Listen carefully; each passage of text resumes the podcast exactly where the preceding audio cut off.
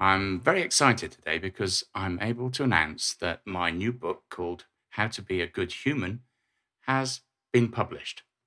It's on Amazon worldwide and it's available now through the Kindle store.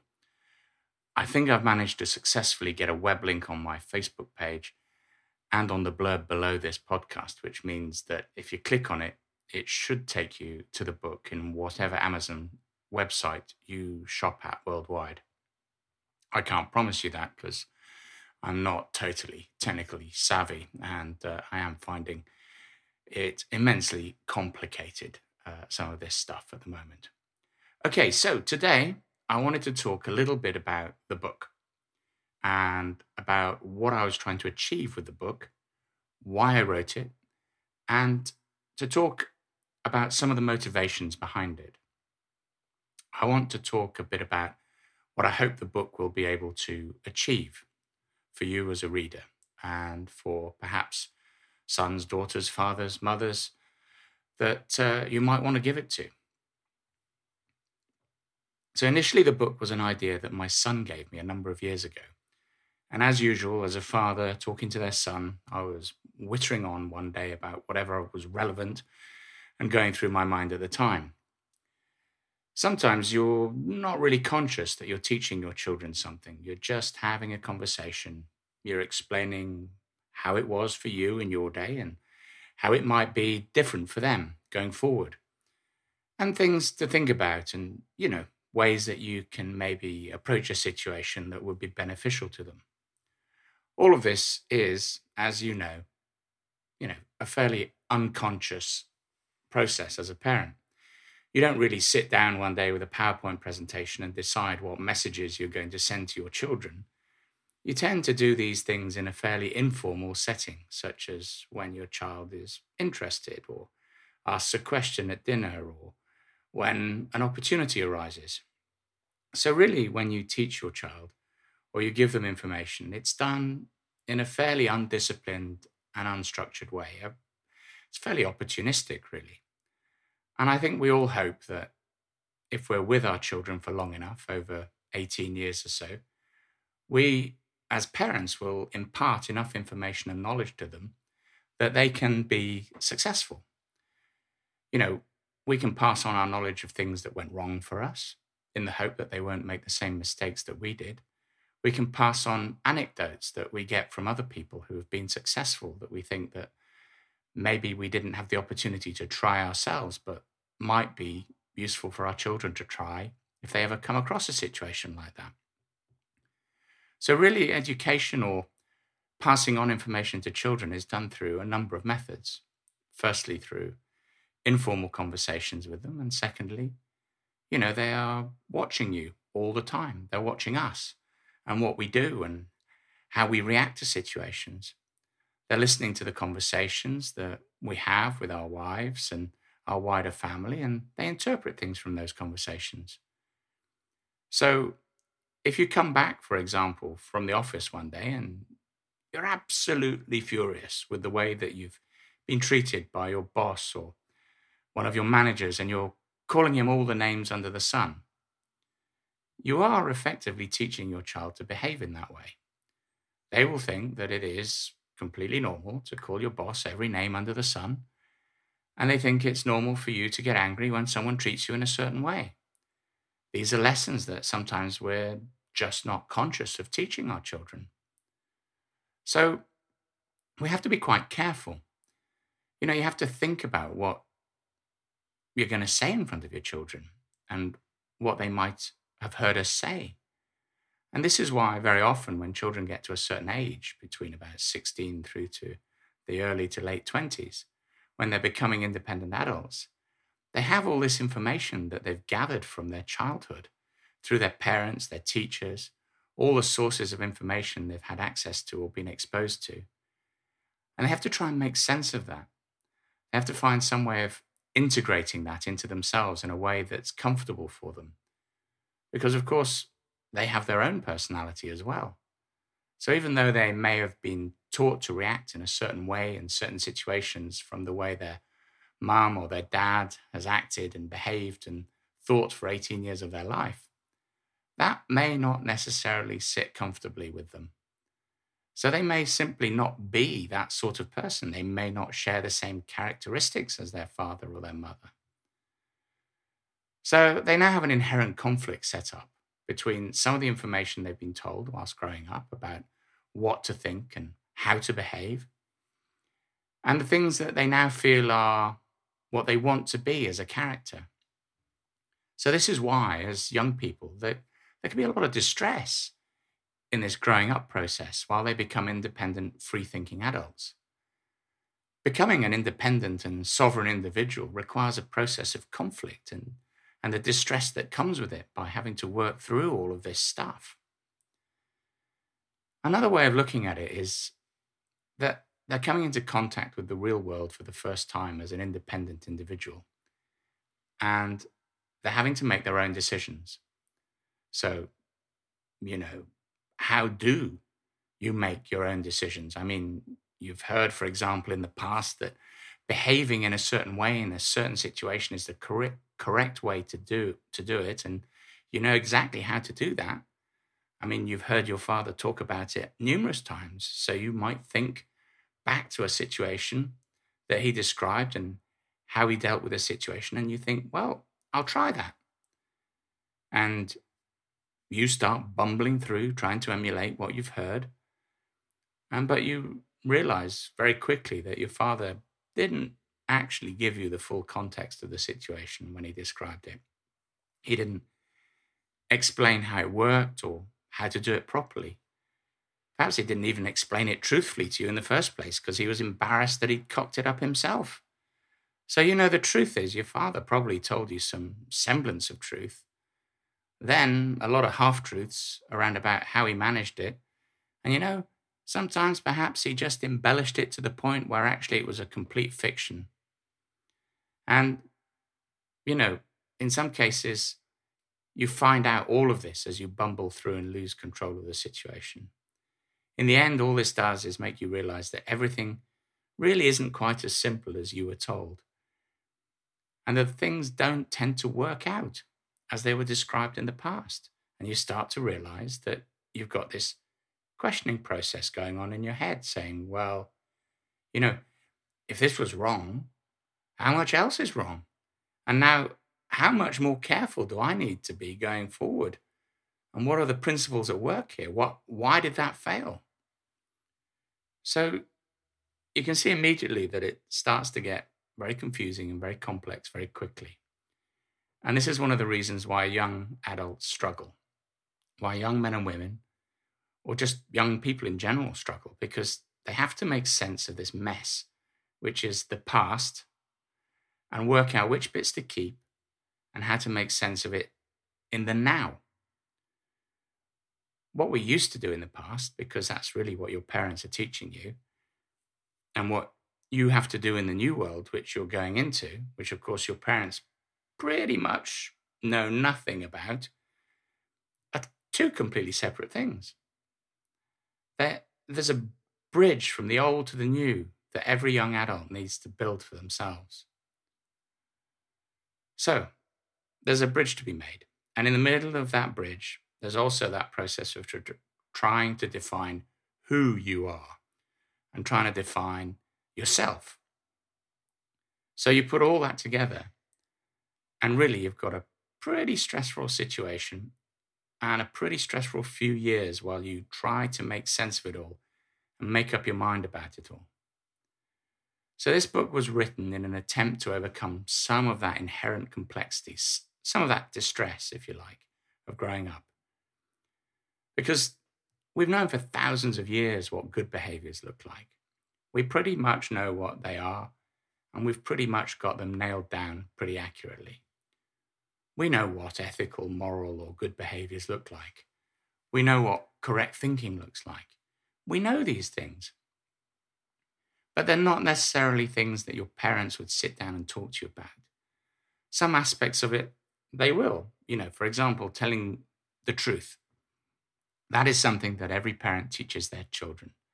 It's absolutely fundamental because you can't parent effectively if your child is untruthful because you never really know what's happening if your child lies to you continuously and children will lie. They learn to do it very early on as a survival technique. At two to three years old, they start telling what are called primary lies to try and cover up things that they've done, like putting their finger in the middle of a perfectly baked sponge or denying they ate the icing whilst covered from head to, t- to foot in chocolate icing. At about four, they realize that these lies aren't really very good and they keep getting found out. So they start to make them a bit more plausible as they take into consideration the parent listening to, to them. And these are called secondary lies. And even those aren't brilliant, but you know, they're a step up. And about seven to eight, they start telling what are called tertiary lies, where they actually understand the context of the lie and the audience that they're presenting the lie to. So, as a parent, it's really important to try and get your child to be honest with you. So, you start to teach them that there are no negative repercussions for telling the truth and that honesty is the best policy. Well, that's the theory anyway. I know a lot of parents that don't teach that lesson, so that's another reason I wrote a chapter on truthfulness in the book. So that's one of the first lessons we teach. So there are elements of good behavior that we teach people, but there are also lots of elements that we don't. We sort of leave those areas ambiguous. Sometimes we have those conversations, sometimes we don't. But we don't always explain them adequately, and we don't explain why we need to behave and think in those ways. Very often, some of the lessons that we give our children, we give to them when they're very young. And as they get older, certainly in my case, you feel sometimes that you you might be patronizing an 18 or a 20 year old if you start to talk about some of these subjects and you know what courage is or what loyalty means because you think well by this stage they must know all that stuff well as i'm sure you well know that's not necessarily the case we all interpret information differently as we get older so as we progress through life we generally take on more information. We have more data available to us. So our understanding of situations becomes more complex, more nuanced. Now, if you then revisit a simple topic, take for example courage. It might have been that when you were seven, courage was just simply having the courage to stand up in front of all your classmates and read a poem at school one day. That could have been your entirety of your understanding of what courage meant at that age. Perhaps when you're 18, 19, or 20 and you're playing rugby or some contact sport, courage might then get redefined for you as the courage to tackle someone and do something that might get you hurt. So it then becomes slightly different. It's slightly more nuanced. It's not just about mastering your fear and standing up in front of an audience, it's actually connected to your physical safety. So all of a sudden, you've got one example where it's mental safety or perception of mental safety, and the other one, it's now physical safety. And then later on in life, you have a boss who's doing the wrong kind of things or treating someone badly or going to make a mistake, and you need to correct that. And then all of a sudden, you suddenly realize that courage can be defined as the potential loss of something. You know, you could lose your job, you could lose your credibility, you could lose your promotional aspects. So again, now courage has developed into from from simply a mental and physical to a potential financial and conceptual uh, problem for you, and you have a much greater level of understanding of the subject. So what I'm saying here is that throughout your life, you're going to revisit the foundation blocks which are in this book, and they will mean different things to you at different times in your life. Now, the reason why the book is written as it is, which is a series of chapters on certain topics, and why the book is, some would say, simple. You know, I could probably have written an individual book on every chapter of this book, but the reality is that would have been me trying to describe to you as a reader every potential understanding that you could have about that topic, and I'd fail. I would fail for the simple reason that it's inconceivable for me to think about every possible situation whereby you, as a reader in your life, would come across a situation where I would be able to think of the correct understanding that you would need for that moment in time, for that topic. It's simply not possible. And it's also one of the reasons why books that try to do that are just fundamentally boring. Because you've just got to go on and on and on and on about the situation all the possible ramifications and all the possible situations. And to be honest, you know, you just literally lose the will to live. If you read that sort of book, it's it's a sort of academic exercise. So this book is written in a way where it gives you just enough information. It gives you the fundamental concept and the principle at large that you need to know about. Now, what will happen is over the years, you will read this book, or you'll come back to it, or you'll think about it. And there'll be certain moments and times when a chapter in that book means something to you. And I don't know what that meaning will be. That will depend on you, that will depend on your situation. And you will get another insight as a result of rereading the book. And over time, you'll start to understand that each one of these separate chapters are actually integrated. They're all part of a whole, they all link together, they all support each other. They are, in effect, foundations on a thinking process and a behavioral process which will allow you to be successful in the way that you live your life. But that complexity is unique to you. That understanding, that integration of the whole is a process that will happen with you throughout your life, with each one of those chapters.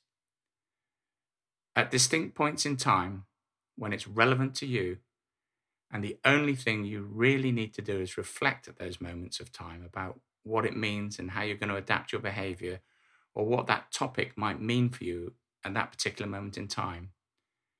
Gradually, your life and the foundations of this book will become integrated into you.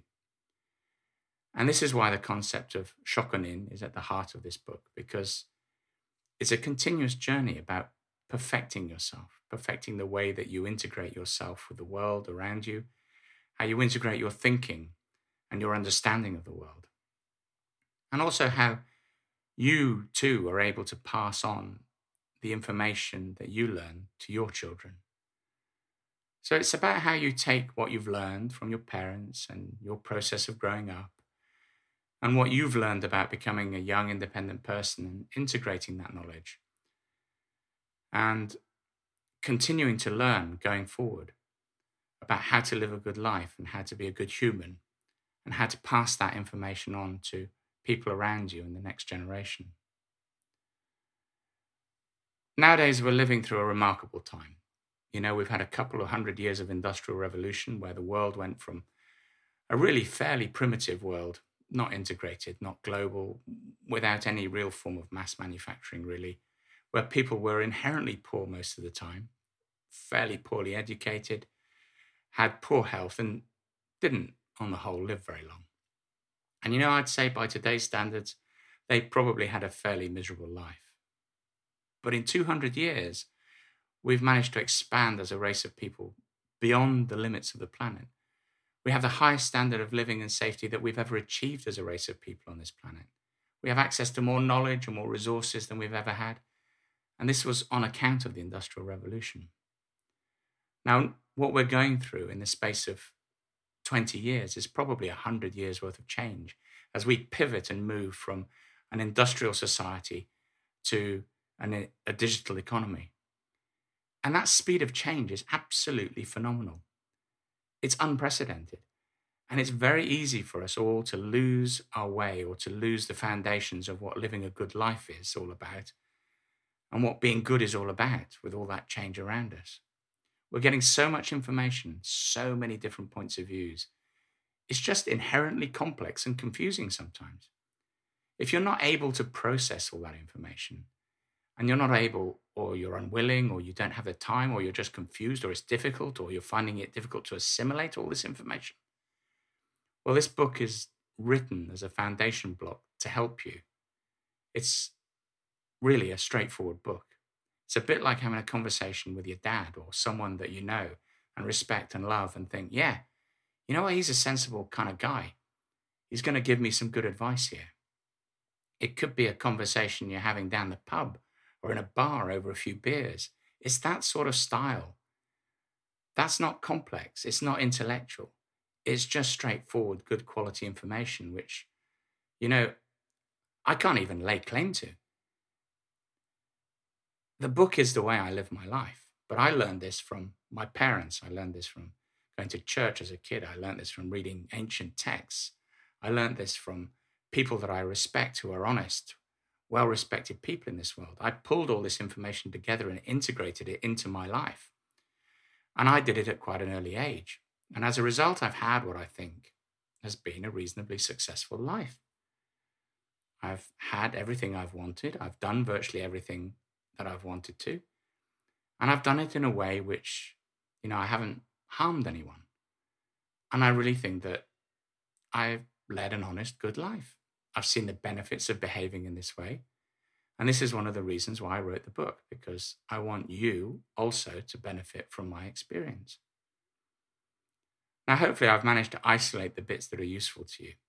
There is some information from the past which just isn't relevant going forward, and there is some information from the past which is simply universal and will never change.